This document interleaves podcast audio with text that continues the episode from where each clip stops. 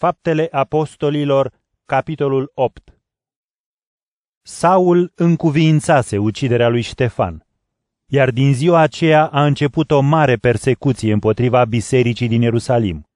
Toți, în afară de apostoli, s-au împrăștiat prin ținuturile Iudeii și Samariei. Câțiva bărbați evlavioși l-au îngropat pe Ștefan și l-au jelit cu mult plânset. Iar Saul nimicea biserica intra în case și îi târa afară pe bărbați și pe femei și îi arunca în temniță. Credincioșii care se împrăștiaseră mergeau acum și vesteau cuvântul.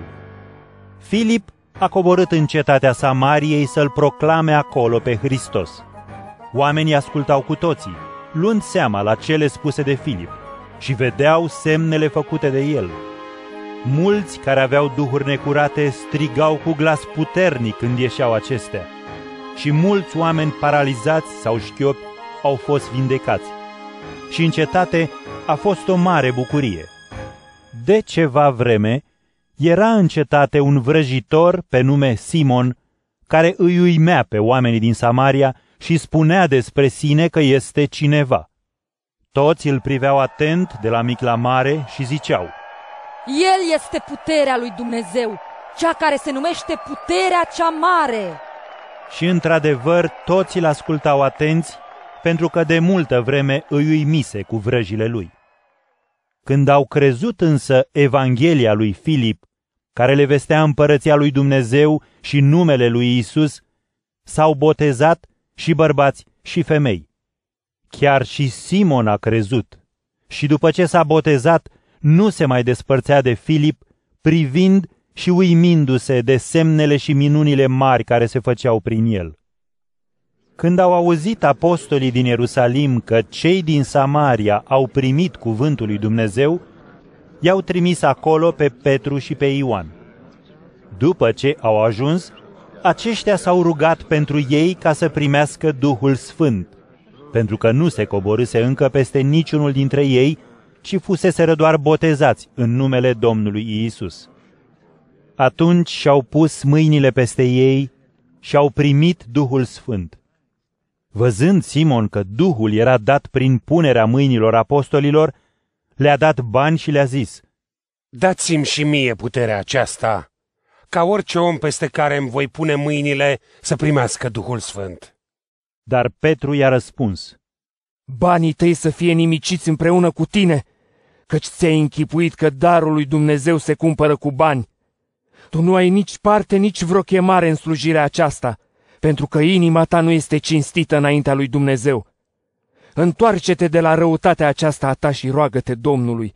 Poate ți se va ierta gândul inimii tale, căci văd în tine fiere amară și că ești prins în lanțurile fără de legii. Simon a răspuns, Rugați-vă voi Domnului pentru mine, ca să nu vină nimic din ce ați zis asupra mea. După ce au mărturisit și au vestit cuvântul Domnului, cei doi s-au întors în Ierusalim, vestind Evanghelia în multe din satele samaritenilor. Apoi, un înger al Domnului i-a vorbit lui Filip și i-a zis, Scoală-te și mergi spre miază zi, pe drumul care coboară din Ierusalim spre Gaza, prin deșert.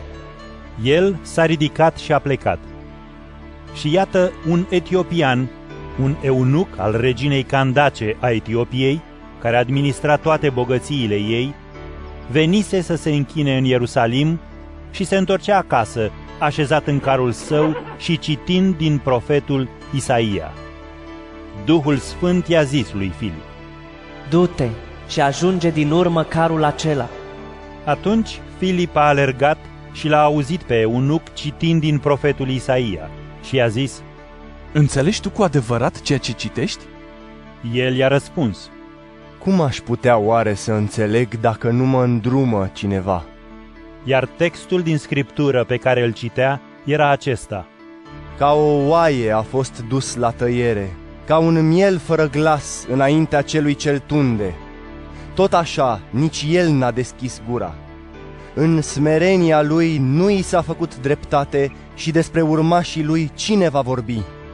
Căci viața i-a fost luată de pe pământ. Eunucul l-a întrebat pe Filip. Spune-mi, te rog, Despre cine vorbește profetul în felul acesta? Despre sine sau despre altcineva? Filip a luat cuvântul și plecând de la scriptura aceasta, i l-a vestit pe Iisus. Cum mergeau pe drum, au ajuns la o apă și eunucul i-a zis, Iată apa. Ce mă împiedică să fiu botezat? A poruncit să fie oprit carul și amândoi au coborât în apă, iar Filip l-a botezat pe etiopian. Când au ieșit din apă, Duhul Sfânt l-a luat pe Filip și eunucul nu l-a mai văzut. Apoi și-a văzut mai departe de drum, plin de bucurie. Filip s-a trezit însă în cetatea Azot. Și străbătând ținutul, a vestit Evanghelia în toate cetățile, până a ajuns în cezarea.